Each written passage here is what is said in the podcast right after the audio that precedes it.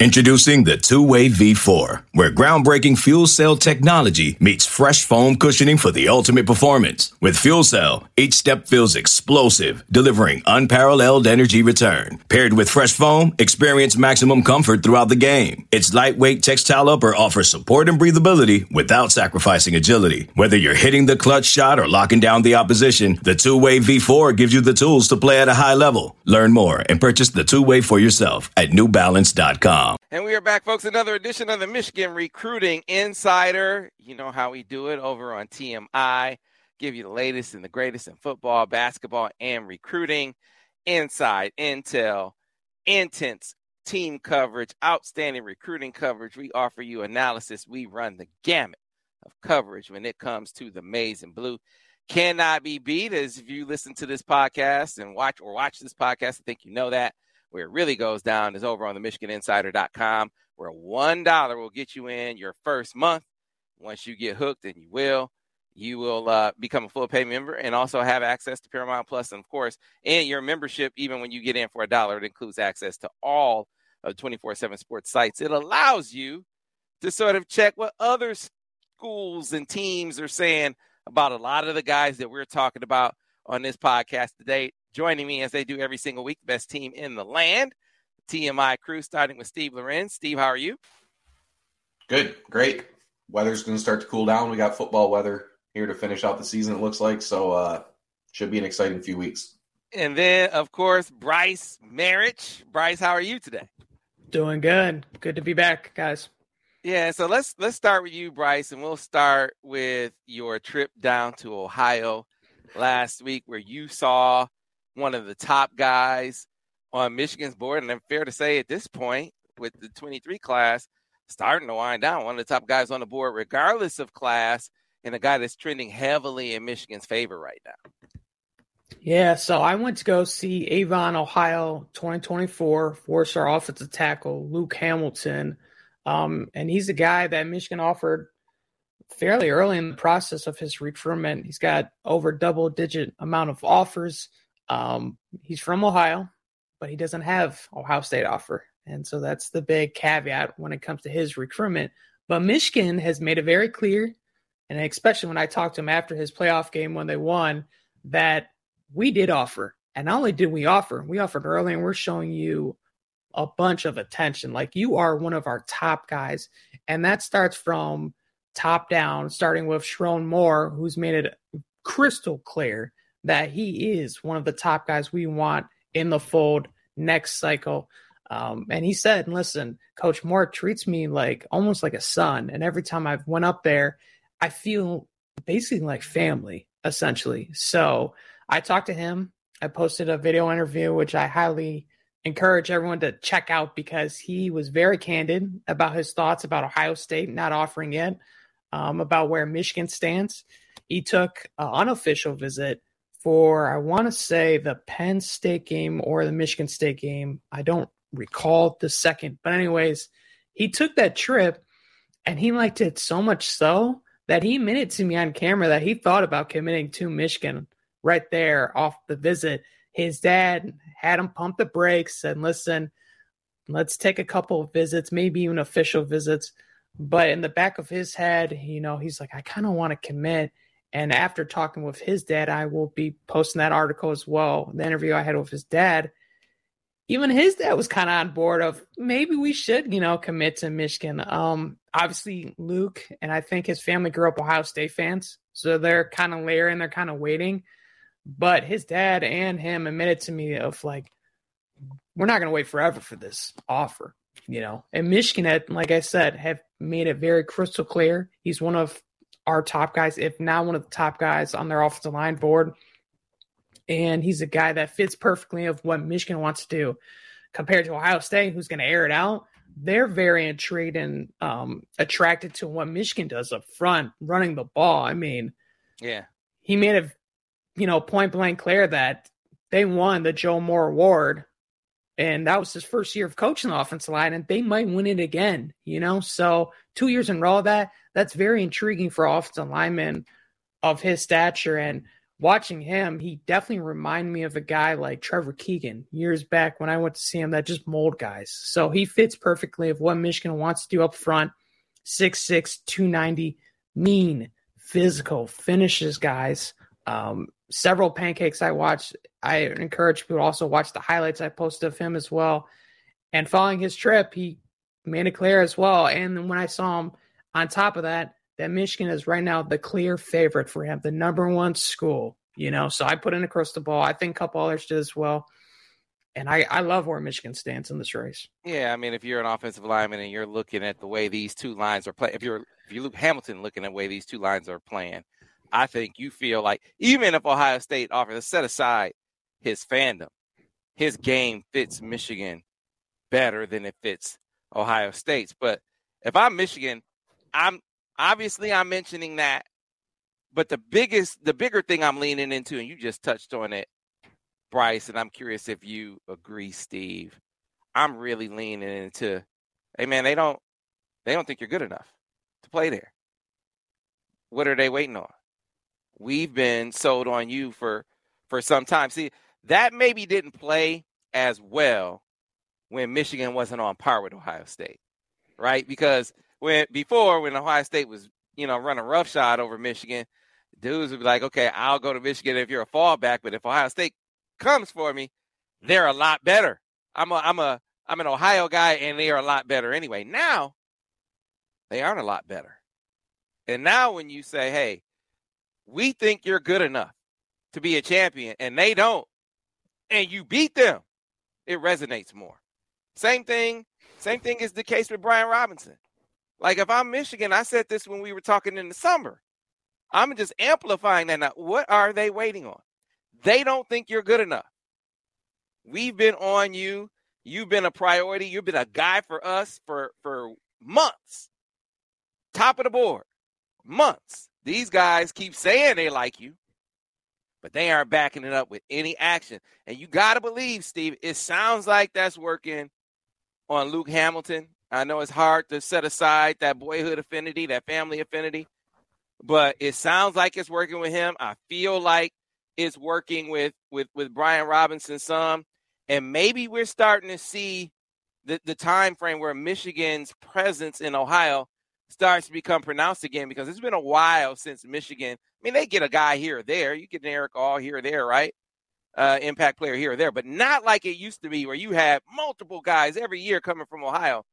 Maybe we're seeing Michigan start to get back to the point of emphasizing that state enough to have that kind of presence in Ohio and be good enough on the field to kind of lure some of those guys up. Yeah, definitely, Sam. Like you said, the biggest thing is the winning part of it, right? That Michigan has a much stronger foundation now to approach these prospects and say, you know, use that pitch about being in first, being more aggressive. Brian Robinson, another great example. Michigan has normally almost been like a placeholder, in previous cycles and stuff for kids that, you know, Ohio State almost knew they could come in late and take a guy whenever they want. And I, you know, that's not to say Ohio State still has tons of power in within the state, but I think Michigan, one thing they're really doing, it feels like they're picking sort of the right spots to attack in Ohio as well, you know, because like, these guys, a guy like Luke Hamilton, like Bryce said, really good prospect, Brian Robinson, the Armstrong twins out of St. Ed's look like a couple legitimate tackle-type prospects, you know, that Ohio State hasn't gotten in on yet. I mean, if you're Brian Robinson, Michigan's been recruiting the hell out of you for how long?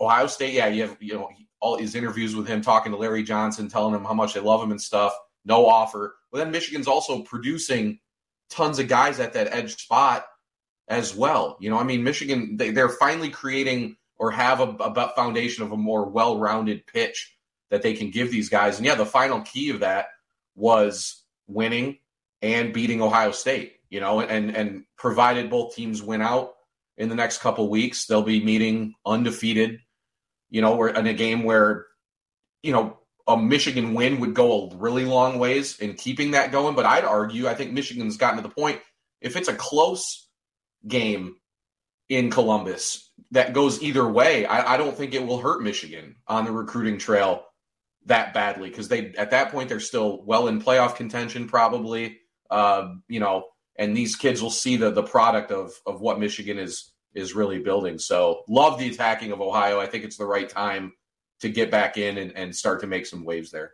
You know, I was on the documentary, the rivalry documentary on Valley Sports, talking about Michigan versus Ohio State and the ebbs and flows of the rivalry on the field. What never ebbed and flowed until Tressel was recruiting, Michigan was always a factor in Ohio. Obviously, some of the greatest players to ever play here, two of the greatest players to ever play here, come from Ohio.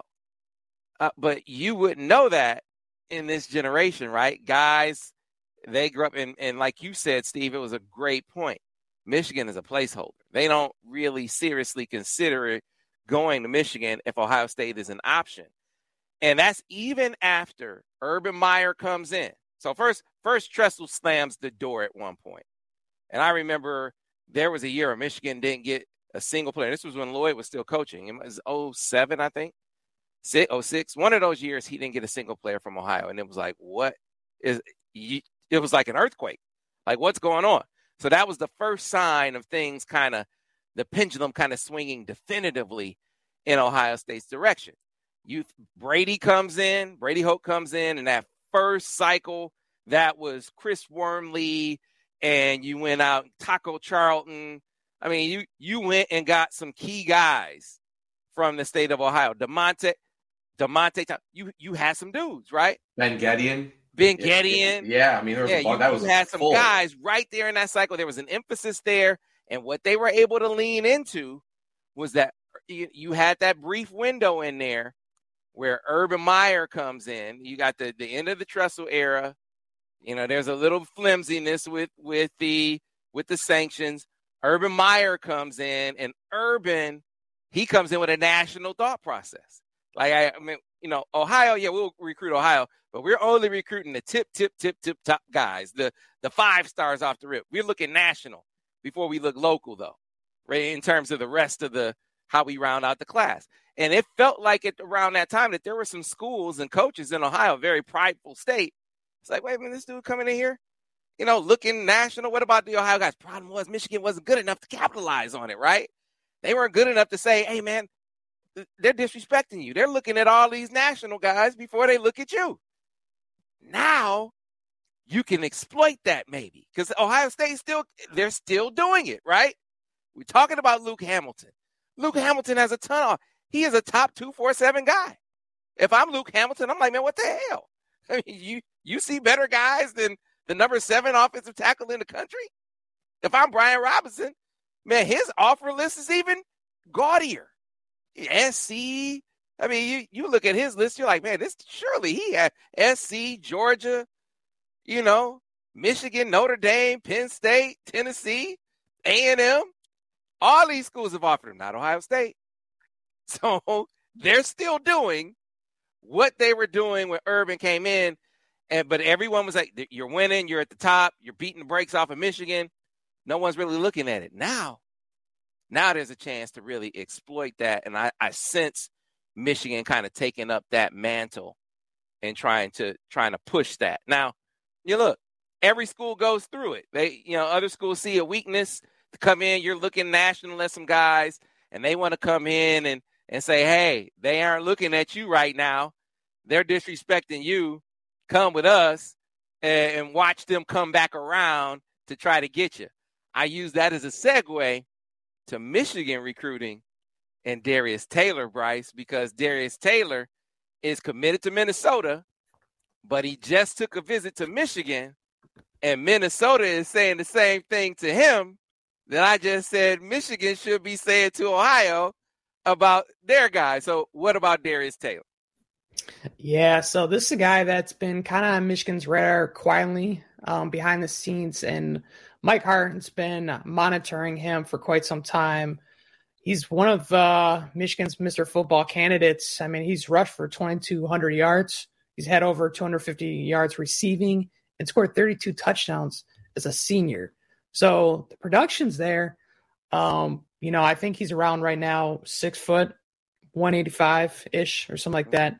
But if you watch his running style, he's very physical. In between the tackles, he can definitely bounce it outside. But he fits what Michigan likes to do, obviously, is run the ball, you know. So Michigan does have two running back commits in the class at the moment. But I think they're looking at the long-term projection of what's going to happen with Blake Corum. How long is Donovan Edwards going to be in the fold? I mean, if he's been killing it, you can't imagine he's going to be here 4 years. There's a lot of things. There's a lot of moving parts in terms of running back recruiting, and it doesn't hurt to find more guys and restock the cupboard, which we always talk about. So he's a big-time talent right here locally here in Michigan. And, Sam, like you just said, in terms of Ohio, you want to keep your home guys, the top guys, especially guys who have senior years like that, kind of home. Michigan's kind of leaning towards that as well. And so Minnesota, they have Mo Ibrahim. You know, they've been pitching that kind of, hey, look what he's been doing running the ball. We can tote the ball just like Michigan. But they also play in the Big Ten West. And I think that's another issue of how far can you really get playing in the Big Ten West, you know, whereas Michigan right now, they're on the verge of potentially making another college football playoff. So there's different selling points you can use here and there, but this is one definitely to monitor going forward. Yeah, man. And so, Steve, what it points to, though, is, you know, how strong an argument that can you make? I mean, as an in-state school, you are, in some instances, especially guys who you think could develop but haven't yet, you know, you're making that gamble that if they do, that you'll be able to tug on those hometown heartstrings, right? That you'll be able to convince that guy that, hey, you know, we've been watching you all along. We just wanted to see how you came along. It wasn't that we weren't interested. We just need to see more film. And generally speaking, you know, if you're competing with it, I sort of see it as a little different than with Luke Hamilton and with Brian Robinson, because those guys have clearly put a lot on tape already. I mean, they have offers all over the country. That is not quite the same dynamic with Darius Taylor, who we were talking about with Minnesota. But there is the loyalty factor to the Golden Gophers. That is a hurdle that Michigan is not as clear a move that they're going to be able to make as maybe I initially anticipated based on his visit and some of the buzz that I was hearing. A few more calls makes it sound like that's going to be a little tougher for Michigan to pull away. Yeah, and I mean, let's be honest. Like, Minnesota's done a pretty good job at running back over the years, right? I mean, so there's a history there at that position for them.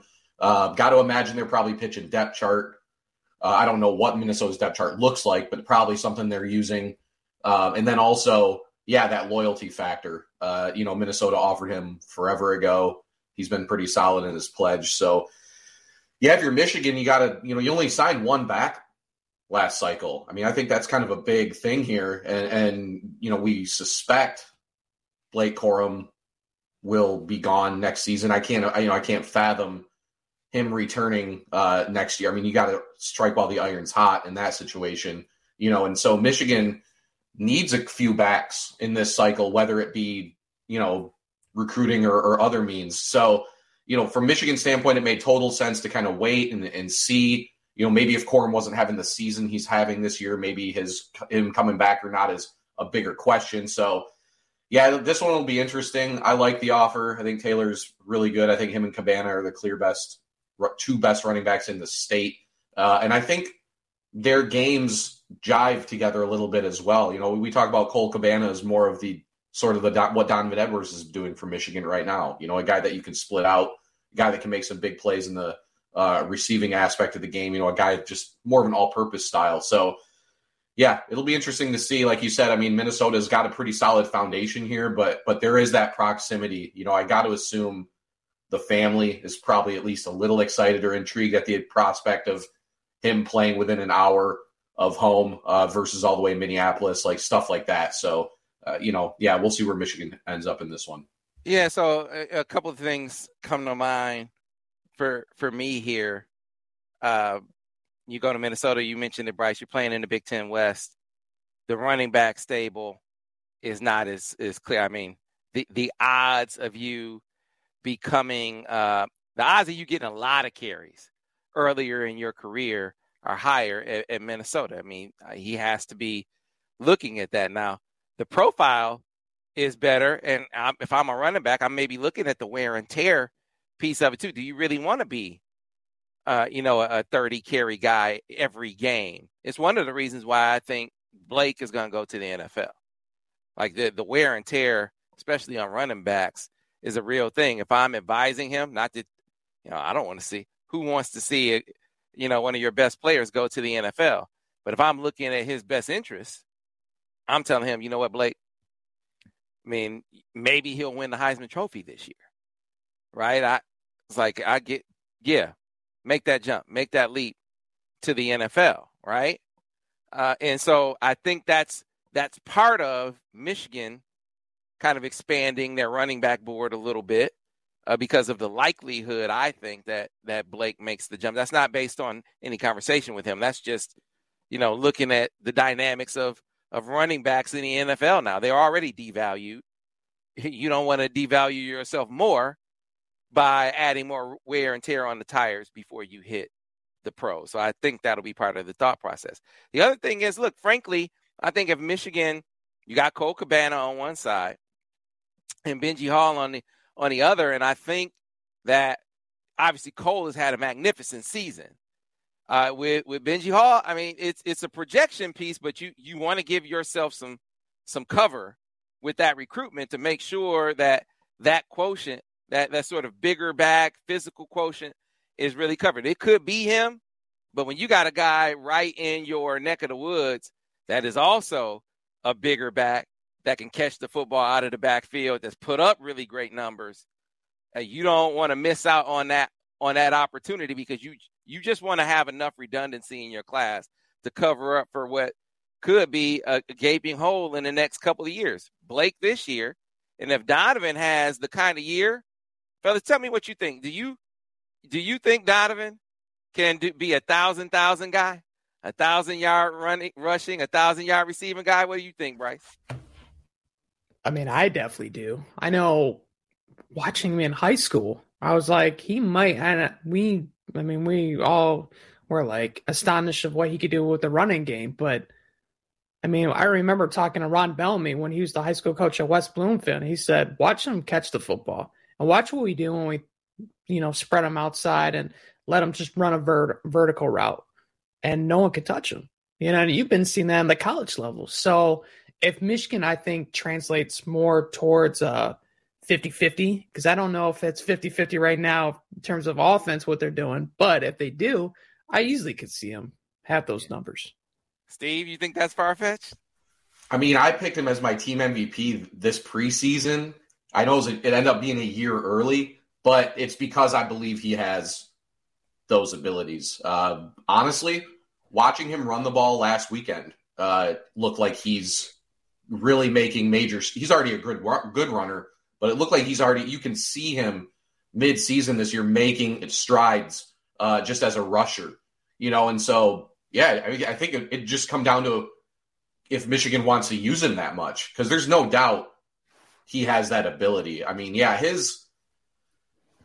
I always go back to Allen comparing him to Alvin Kamara. That is such a good comparison. That's one of the best. We always on prospects profiles for 24/7, our analysts are always tasked to kind of compare a player to a current NFL guy. And I still think that's, to this day, might be the best comparison that anybody on our site has ever made, because their games are so similar to each other. So yeah, I mean, I think he's, as long as Michigan wants to use him that much, I think it'd be within the realm of possibility, honestly. Yeah. I think it's a terrific, terrific comparison. Too. Difference being when Alvin Kamara was at Tennessee, it was like, they didn't know what they had, or when he was at Bama anyway, they didn't know what they had. Then he winds up at Tennessee and he's good, but he's not Saints good.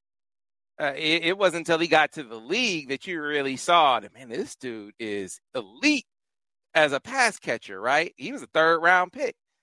Michigan is using Donovan as a sophomore the way that we saw Alvin Kamara be used in his last year at Tennessee. By next year, I think Donovan, I think he'll have the kind of season that'll make Alvin Kamara blush. There's been one player in history who's had 1,000 yards rushing and 1,000 yards receiving, and it's Brian Westbrook at Villanova, FCS guy. Ira Weintraub gave me that stat.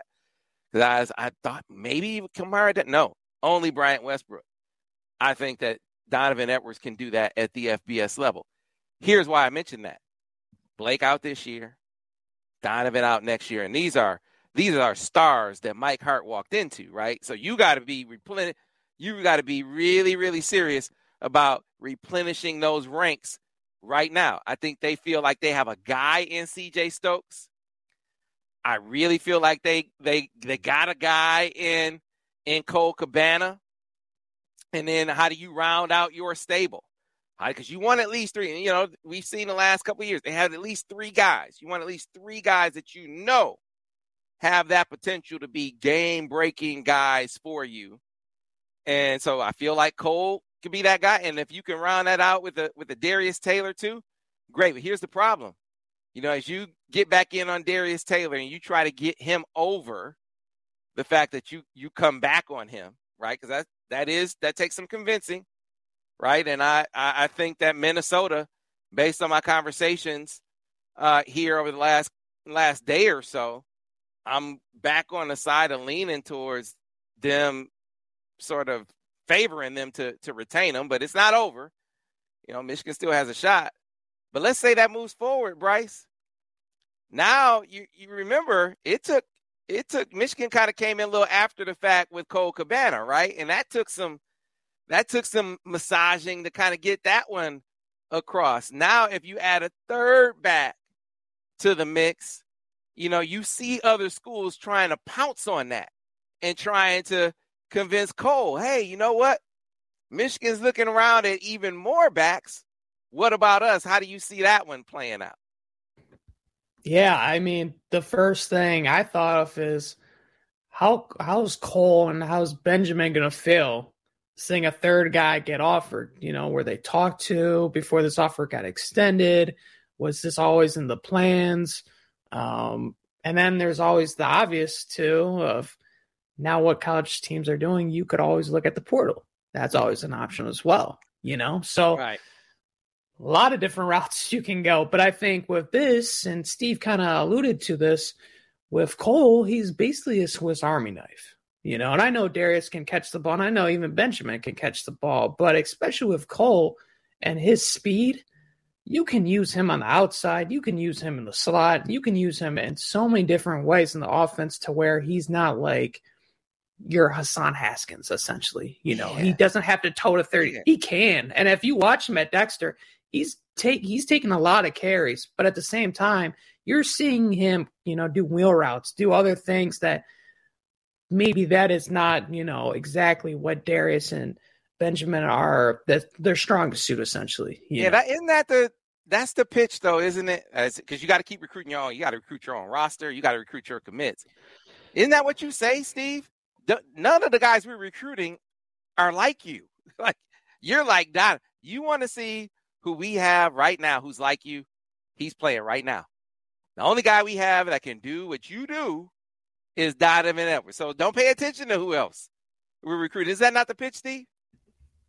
Yeah, and I mean, if you're, you know, there's so much value in that too, and having a guy like, yeah, he's you know, whether they can, a guy like Cabana can be a bell cow back or not, to me is like completely irrelevant because it's not utilizing his skill set to the maximum that it can.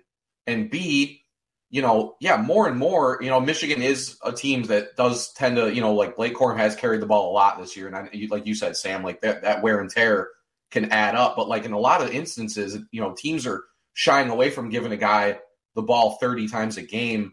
In today's college football, it's like, you know, I'm not necessarily. I mean, I know these kids are different. They're used to it, but like, I'm not sure. Like, who wants to be a bell cow back in today's college football? Like, you're you know, it is like the NFL will notice you whether you carry the ball 15, or 35 times a game. If you have the skill set to get it and make it in the pros, you don't need to be a guy that is carrying the ball 100 times over a three-game period to show that, you know. So, yeah, Cabana's skill set is way too diversified to, you know, feel like Michigan needs to pitch that, you know.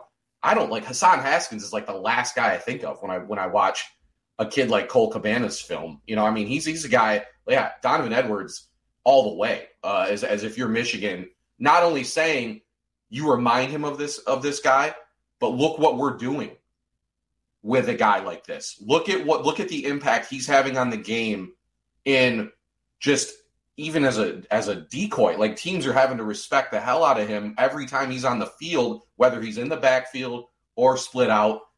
You know, so yeah, if you're Michigan, I don't know how that pitch doesn't resonate, whether you're recruiting other running backs or not, because, you know, guys like Donovan Edwards and Cole Cabana, honestly, they're not easy to find. There aren't many of those types of guys. So yeah, should be, you'd think, you know, it'd be pretty simple, but yeah, well, look, man, guys, part of me gets it from the standpoint of there are only so many carries to go around. But that's why I think the emphasis, if I'm talking to Cole Cabana, I'm not talking carries, I'm talking touches.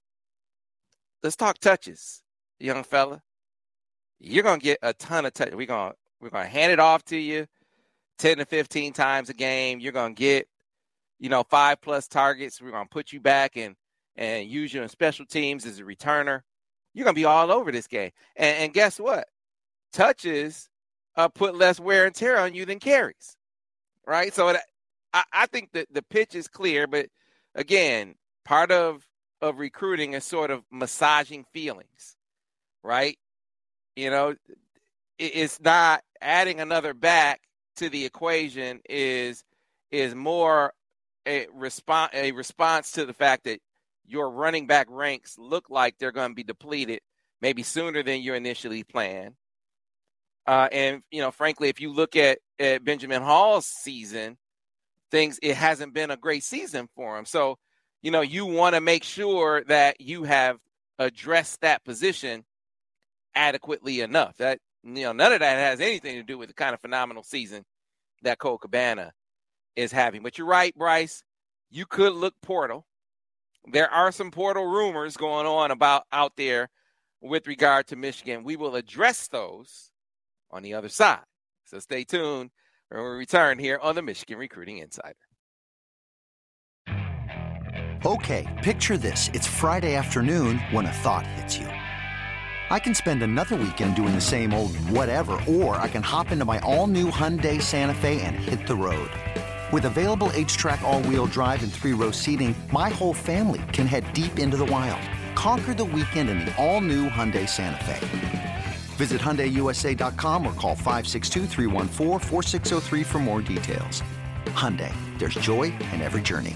This episode is brought to you by Progressive Insurance. Whether you love true crime or comedy, celebrity interviews or news, you call the shots on what's in your podcast queue. And guess what? Now you can call them on your auto insurance too with the Name Your Price tool from Progressive. It works just the way it sounds. You tell Progressive how much you want to pay for car insurance, and they'll show you coverage options that fit your budget. Get your quote today at Progressive.com to join the over 28 million drivers who trust Progressive. Progressive Casualty Insurance Company and Affiliates. Price and coverage match limited by state law. All right, fellas, and we're back here on the Michigan Recruiting Insider. So lots of rumors. I'm sure you guys have seen them on Twitter. You've seen them, people asking us questions on the message board. You go over to the Wisconsin 24-7 site right now. And they have plastered on their message board, Michigan and Braelon Allen, Michigan pursuing Braelon Allen. The season isn't even over yet. Basically setting the stage for saying that Michigan is tampered with Braelon Allen. Let's be clear. Michigan has not had contact with Braelon Allen. I repeat, Michigan has not had contact with Braelon Allen. The genesis of a lot of this is Braelon Allen follows Mike Hart on Twitter. All right. You know, obviously in this day and age, you always have to have your antenna up when it comes to interest in guys who may enter the portal down the line. But this notion that Michigan is going hard in the paint in their pursuit of Braelon Allen, people need to pump the brakes on that. And even if it were true, how about this, Steve? Even if it were true, why would we say that?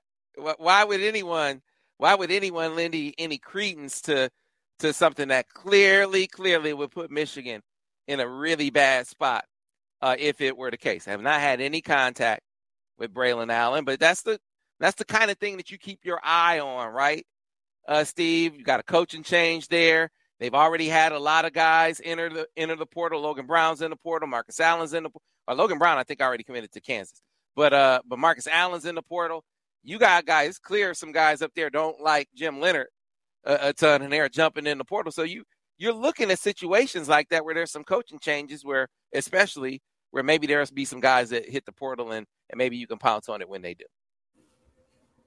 I mean, yeah, he'd be a natural fit on Michigan's roster, right? I mean, that's a dude that'd be a natural fit pretty much on any college roster, I think. But yeah, I mean, like, again, this all goes back to Michigan only signed one running back in 2023, right?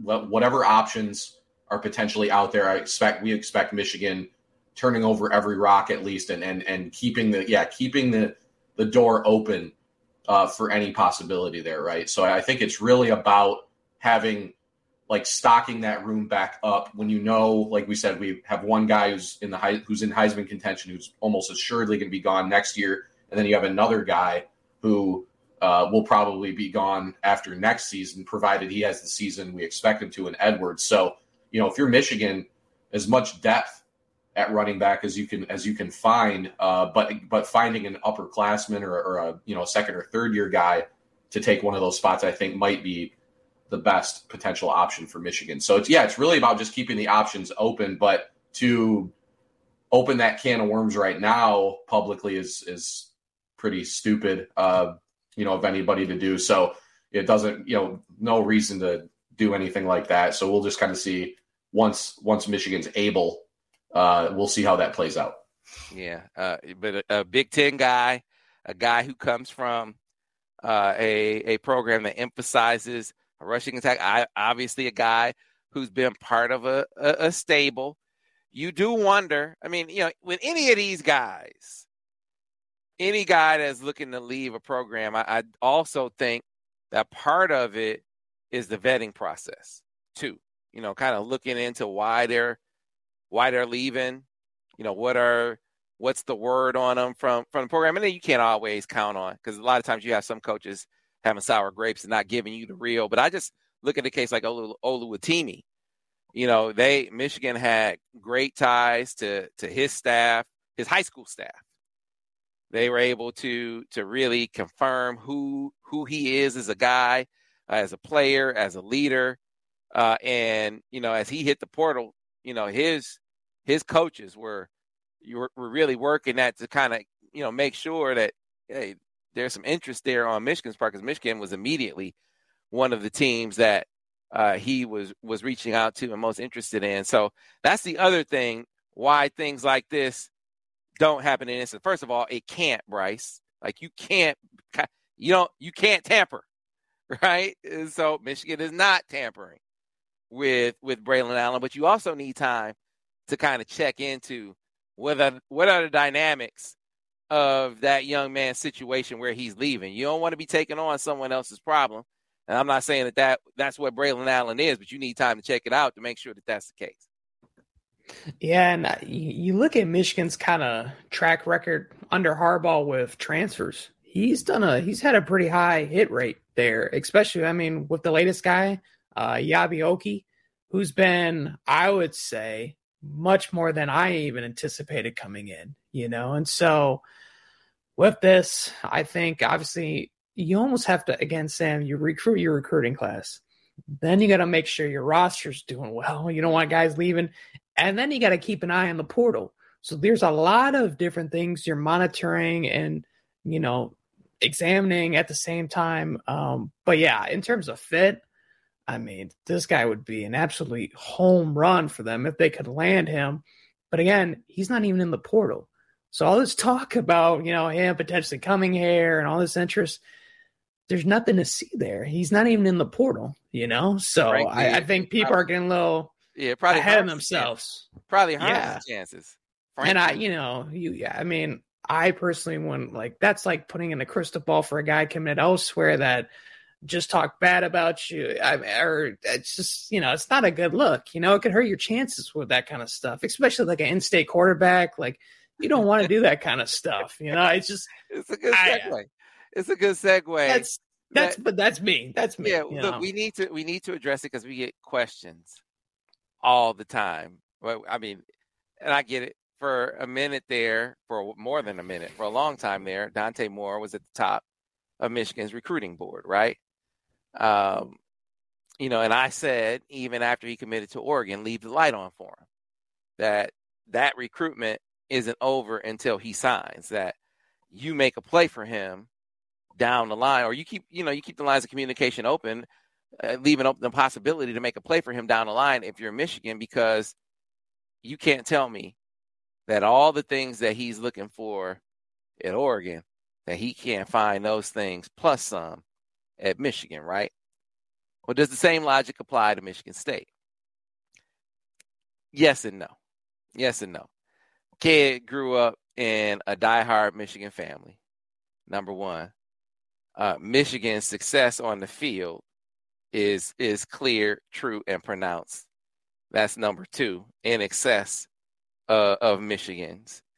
And I think that the profile of the program is superior to that which he's leaving, whereas Michigan State is more on par. Maybe, you know, folks at Oregon say, what are you talking about? Our program is superior in profile to Michigan State's. I don't know. I let them duke that out. Point is, it's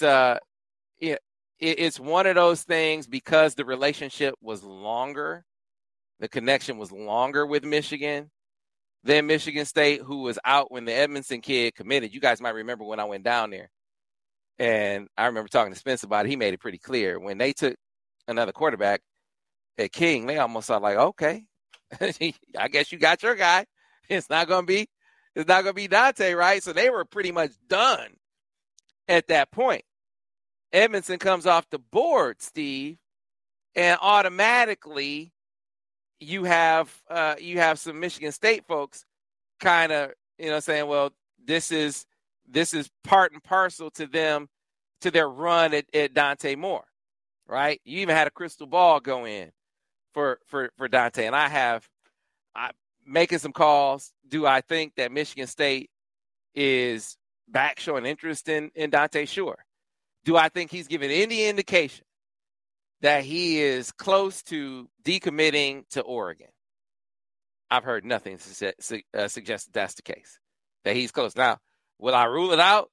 No, because I just, at the end of the day, I never thought the dude wanted to leave home. I never thought that, you know, I always thought that was going to be one of the biggest hurdles for Oregon. Give them credit for bridging the relationship gap. I think they were able to swoop in when the Notre Dame thing kind of fizzled out, and he likes Dillingham. I mean, they have a really good relationship there, but he never really, really wanted to go. So I think if you're Michigan State, it makes sense to make a run, but I don't think that, you know, he's favored to flip. I don't know. Whoever is saying that, I'd like to know who they're talking to, because no one, literally no one I've talked to has said they said. I mean, the dude is so focused on the playoffs right now, you almost wonder, Bryce, if this might be if you might find it problematic that he has to answer all these questions right now. Yeah, it's just, like I said, when I saw it, and everyone said, well, where there's smoke, there's fire. I don't think there's a fire here. And now maybe there could be some, you know, little flames in the background eventually, but I just, that's a big, tall task right now to put in a crystal ball for a flip there. I just, not my cup of tea, especially with how we do our crystal balls here. It's not my cup of tea. Hey, you know, you play the Powerball, you got a chance of being right, right? You should got a chance of hitting it. That doesn't mean that you really knew which numbers were going to hit, right? That doesn't mean that. That just means you got lucky if it works out that way. But Steve, this is one I see a lot of Michigan fans fretting about it, and not necessarily from the standpoint of worrying about who Michigan State gets, but wondering is could Michigan be missing out on an opportunity here? And I think you got to look at it from Michigan's standpoint. I just don't think it's a gamble they can afford to take with how good things are looking with Jaden Davis right now. I just think they're too far down the aisle to kind of reverse course there, pump the brakes and say, okay, now we're going to go all in on trying to flip Dante, when Dante has not given an indication that he is that he is close to doing so. It'd be different if he was giving our vibes, or we could really say legitimately that Auburn and Dan Lanning, that there's something there. But you can't, and you won't know that until probably after signing day, or close to it. And by that point, Jaden Davis may have made a decision, Steve. So it just seems to me the prudent thing to do for Michigan is keep running the race with Jaden and see where that goes, because you'll have a resolution to that probably in December anyway. Yeah, you don't want to – way too big of a gamble this late. And, like you said, as much progress as Michigan has made with Davis over the last 2 or 3 months, you don't want to roll the dice there and potentially end up with nothing. Because that'd be a real possibility if you try to make a run at a decommitted Dante Moore. King kicks off in like five hours from when we're recording right now. And we know how much, the King coaching staff has praised Dante Moore as a leader and a guy, a guy that his teammates love. And there's no way that this stuff, that a kid like that is happy or is approving of news like this kind of being not, I want to fabricated be way too strong, but you guys understand, pulling this out of thin air. Pulling this out of thin air after Michigan State loses a commitment at quarterback to throw out a story about Michigan State making a run at Dante Moore, and then a crystal ball on top of that. I guarantee you distraction, and it's not going to help Michigan State's situation at all. Because if you're writing something like that, don't you think they got to get it from somewhere? That doesn't just appear out of thin air. Yeah, right?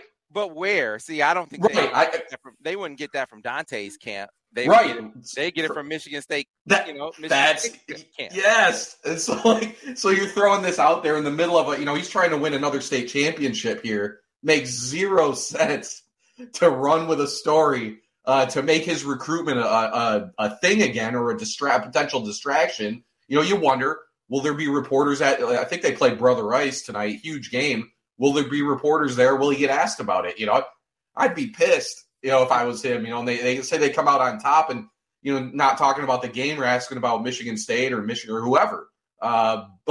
Just not an advantageous situation there for if you're Michigan State and you do want to make a run at him. You got to feel like news like that going public while he's trying.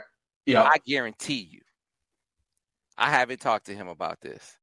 Haven't talked to his dad Otha about this. Haven't talked to Spence, at all. Haven't talked to TP over King. None of them have I asked this question. But I can guarantee you that Dante has not talked to anybody over there to tell them that he's on the verge of flipping. Guarantee you. When they're about to play, like you said, they're about to play a play. Heck, you gotta be around the kid some to really. He just wouldn't do it. So, and I'm not saying that a flip is impossible. I'm saying that the notion that it's on the verge of happening now, that he's giving off vibes that he's about to. Nah, bro. Nope. This is, you used the word deflection. Had Michigan State lost a lot of commits here in recent weeks? Haven't guys been jumping ship left and right? Seemed to me this would be a good deflection, good distraction. Hey, lost this guy, lost that guy, lost this guy, lost that guy. Oh, but might get Dante. That's sort of way to pacify the people, right? That's how it seems to be. I'm just saying. I mean, I'm looking. No, I'm sorry. I was looking. I mean, yeah, they've lost three guys and they were among their highest ranked commitments as well, you know. And so, yeah, it is kind of like, hey, look over here real quick. You know, stop looking over there. Look over here, you know. So yeah, I don't know. I'm looking at the tunnel ambush. Yeah, interesting strategy though. Like I said, I my biggest thing is I just can't imagine if it's coming from Michigan State side that putting that information, giving it to anybody, is doing them any favors at all. And if it's the ultimate goal, and again, not saying it's not impossible, right, Sam? But just it's not helping at all to do it right now. Well, sure. And I'll get back to what I said before. I think it's possible from the standpoint. I think if he had his druthers, he would have the opportunity that he likes the most as close to home as possible. It just didn't work out that way. Now, that's an opportunity for a Michigan or a Michigan State. And in this case, you know, just to get around, you know, come back around to where we were talking about before, it just doesn't make sense for Michigan to push that at this point. Not when you're so close with Jaden Davis. You can ill afford. It'd be different if Dante were telling Michigan, I'm ready to flip, right? That's essentially what it would take for Michigan to even entertain it. He would have to call him up and say, I'm ready to flip right now. Otherwise, it makes no sense for Michigan to even, you know, to risk where they are with Jaden Davis for that. And obviously, Dante hasn't done that. I don't think he's done that with Michigan State. No, he hasn't done that with Michigan State either. Now, down the line, because it makes sense for Michigan State to chase him. He has a teammate. I mean, look, there's some connections there. He was complimentary of the staff, so I got to point that out. He spoke highly of them. It's just that they were kind of dismissed a little bit because they had a quarterback commit. Now they don't, and so there's a possibility there, but possibility and probability are different things, are different terms. So, you know, keep your eye on it. Is it possible? Sure. Would I call it likely at this point? No. At least for Michigan State. Definitely not likely at this point for Michigan to answer that question that keeps coming through for us. But let's finish off just highlighting, Bryce, a few names you already did as far as this visit weekend is concerned. Really heavy Ohio contingent. Is that right? Yeah, so they're going to have several Ohio kids in, maybe not the highest top-rated guys, but they're going to have several in. The biggest name to know is Eno Etta is going to be there, Michigan's top-ranked commit in the 2023 class. He's a guy that, again, he put up monster numbers. Mike Elston, he was the first guy Mike Elston really targeted once he joined the staff here at Michigan. So I know there was... I guess people are a little leery because there was talks of him potentially taking a visit to TCU, the local hometown school there right next to him. But as far as I've heard, and all indications point, he's still firmly committed to Michigan. This is a great sign getting him up on campus. I don't think he's been to a game this fall yet. So that's the biggest name, really, that's going to be on campus. Obviously, we're going to confirm way more leading up to kickoff here. But, yeah, he's the biggest name for sure. And I just want to point out, too, I know we talked about Wisconsin for a quick second. Michigan also is, and Wisconsin fans are probably not too happy with Michigan right now because Michigan is also targeting a couple of their defensive line commits in the 2023 class with Trey Pierce, who they offered in late October. And a couple days later, Sam, they offered their other defensive tackle, Jamel Howard, who's from the same school as Jimmy Roeder, who they got, you know, late in last cycle, the four-star linebacker out of the Chicagoland. So both those guys, I know in terms of Trey, he's been up to campus, had a great time. He's talked to me. He's going to try to make it up for official visit back to Michigan. And then with Jamel, he told me that he's looking into making either an unofficial or official visit to Michigan. So those are two guys Michigan really likes in the middle of their defense. Obviously, they missed on Kaden McDonald. He was a long-time target. He committed to Ohio State. So they want to shore up the middle and the interior of their defensive front. But in terms of edge-wise, you got to like what they got right there in this cycle. So those are a couple other notes to take away as well. Yeah, definitely to, again, come full circle, Steve, Ohio recruiting. I've been talking about that for a while. I mean, you know, sustainability high in this, you know, in where Michigan is in college football. I mean, recruiting in general. Heard Kirby Smart say this because there's a lot of praise for, you know, finally exercising the Bama demon last year, right? Making them a champion. They were freaking loaded, right? Because we know they were loaded. And so he made the point.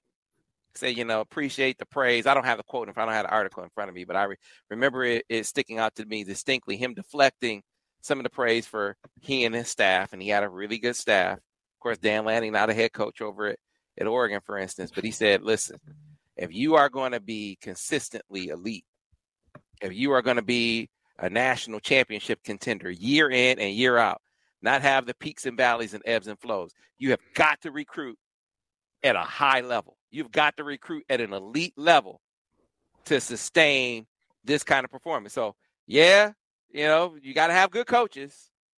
You can't just roll the football out there and expect to win Texas A&M, right? So you got to be able to coach them. But if you think that you can just go out and recruit, you know, mid-tier recruiting classes consistently and be at a championship level consistently, I got another thing coming. We got to recruit dogs. He was obviously dogs, right? We got to recruit dogs. And so I say that to say that if Michigan is going to sustain the level that they are now, because they have elite development, I think. They really develop guys.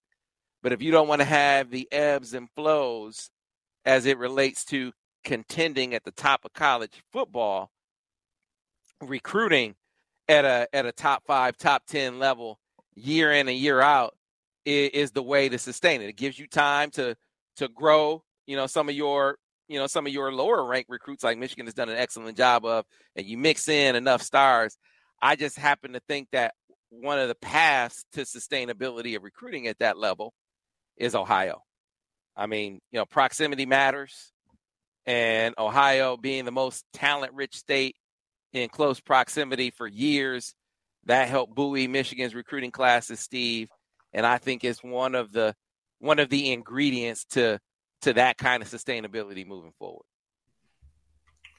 Yeah, build it like, you know, build foundation in state and in a state like Ohio, right? And then shoot your shot with the national big time, some of the big timers national. I mean, obviously you want your national or your in-state and Ohio like regional big timers too, but you know, honestly, then you don't end up in a situation where Michigan's at right now on the offensive line, where you're having kids from California and Utah and stuff coming out on official visits, where proximity can end up playing a humongous factor, you know, and trying to reel these guys. I mean, Caleb Lomu now getting Crystal Wells to Utah.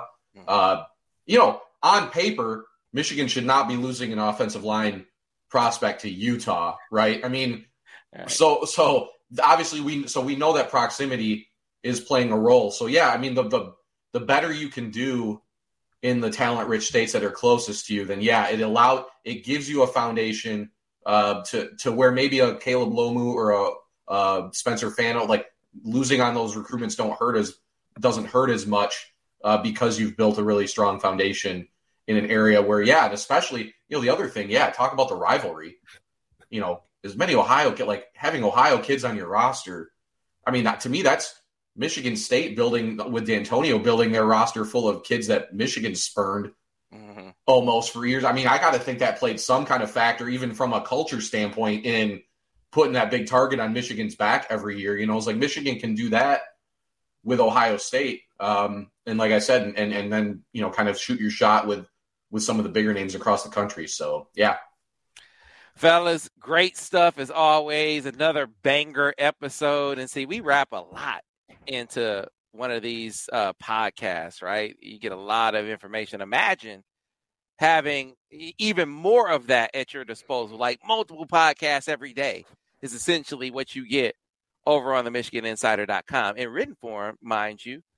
But this is the best crew in the land, from team coverage to recruiting coverage to analysis. You get it all over on TMI. So if you like this podcast, of course, be sure to rate it. Be sure to review it. Be sure to tell all your friends about it. If you're listening to us on Google, Stitcher, Spotify, iTunes, you name it, tell your friends. They can get it there. If you're watching us on YouTube, subscribe to the channel. That way you'll get a notification, and like the videos. That way you'll get a notification every time we put up a new episode. But where it really goes down, if you really want to stay up to speed and up to date on the intel, on the team coverage, on the analysis, the MichiganInsider.com on the 24-7 Sports Network. You see me wearing a hat. You see me wearing a shirt all the time. It is the best around. We have the best team of analysts. We carpet the country, blanket the country with coverage and analysis. And so $1 gets you in your first month over on TMI. You get that intel. You get everything that I've been talking about, and you get it for all the team sites. Then once you've been on for a month and you get hooked, especially close to signing day, especially with big recruiting news seemingly on the horizon, now's the time to do it. After you've been in for a month, you get hooked. You become a full paying member. You also get access to Paramount Plus. You cannot beat it. Great bang for your buck. So, again, a lot to talk about, a lot to cover. That's why you need to be back next time on the next edition of the Michigan Recruiting Insider.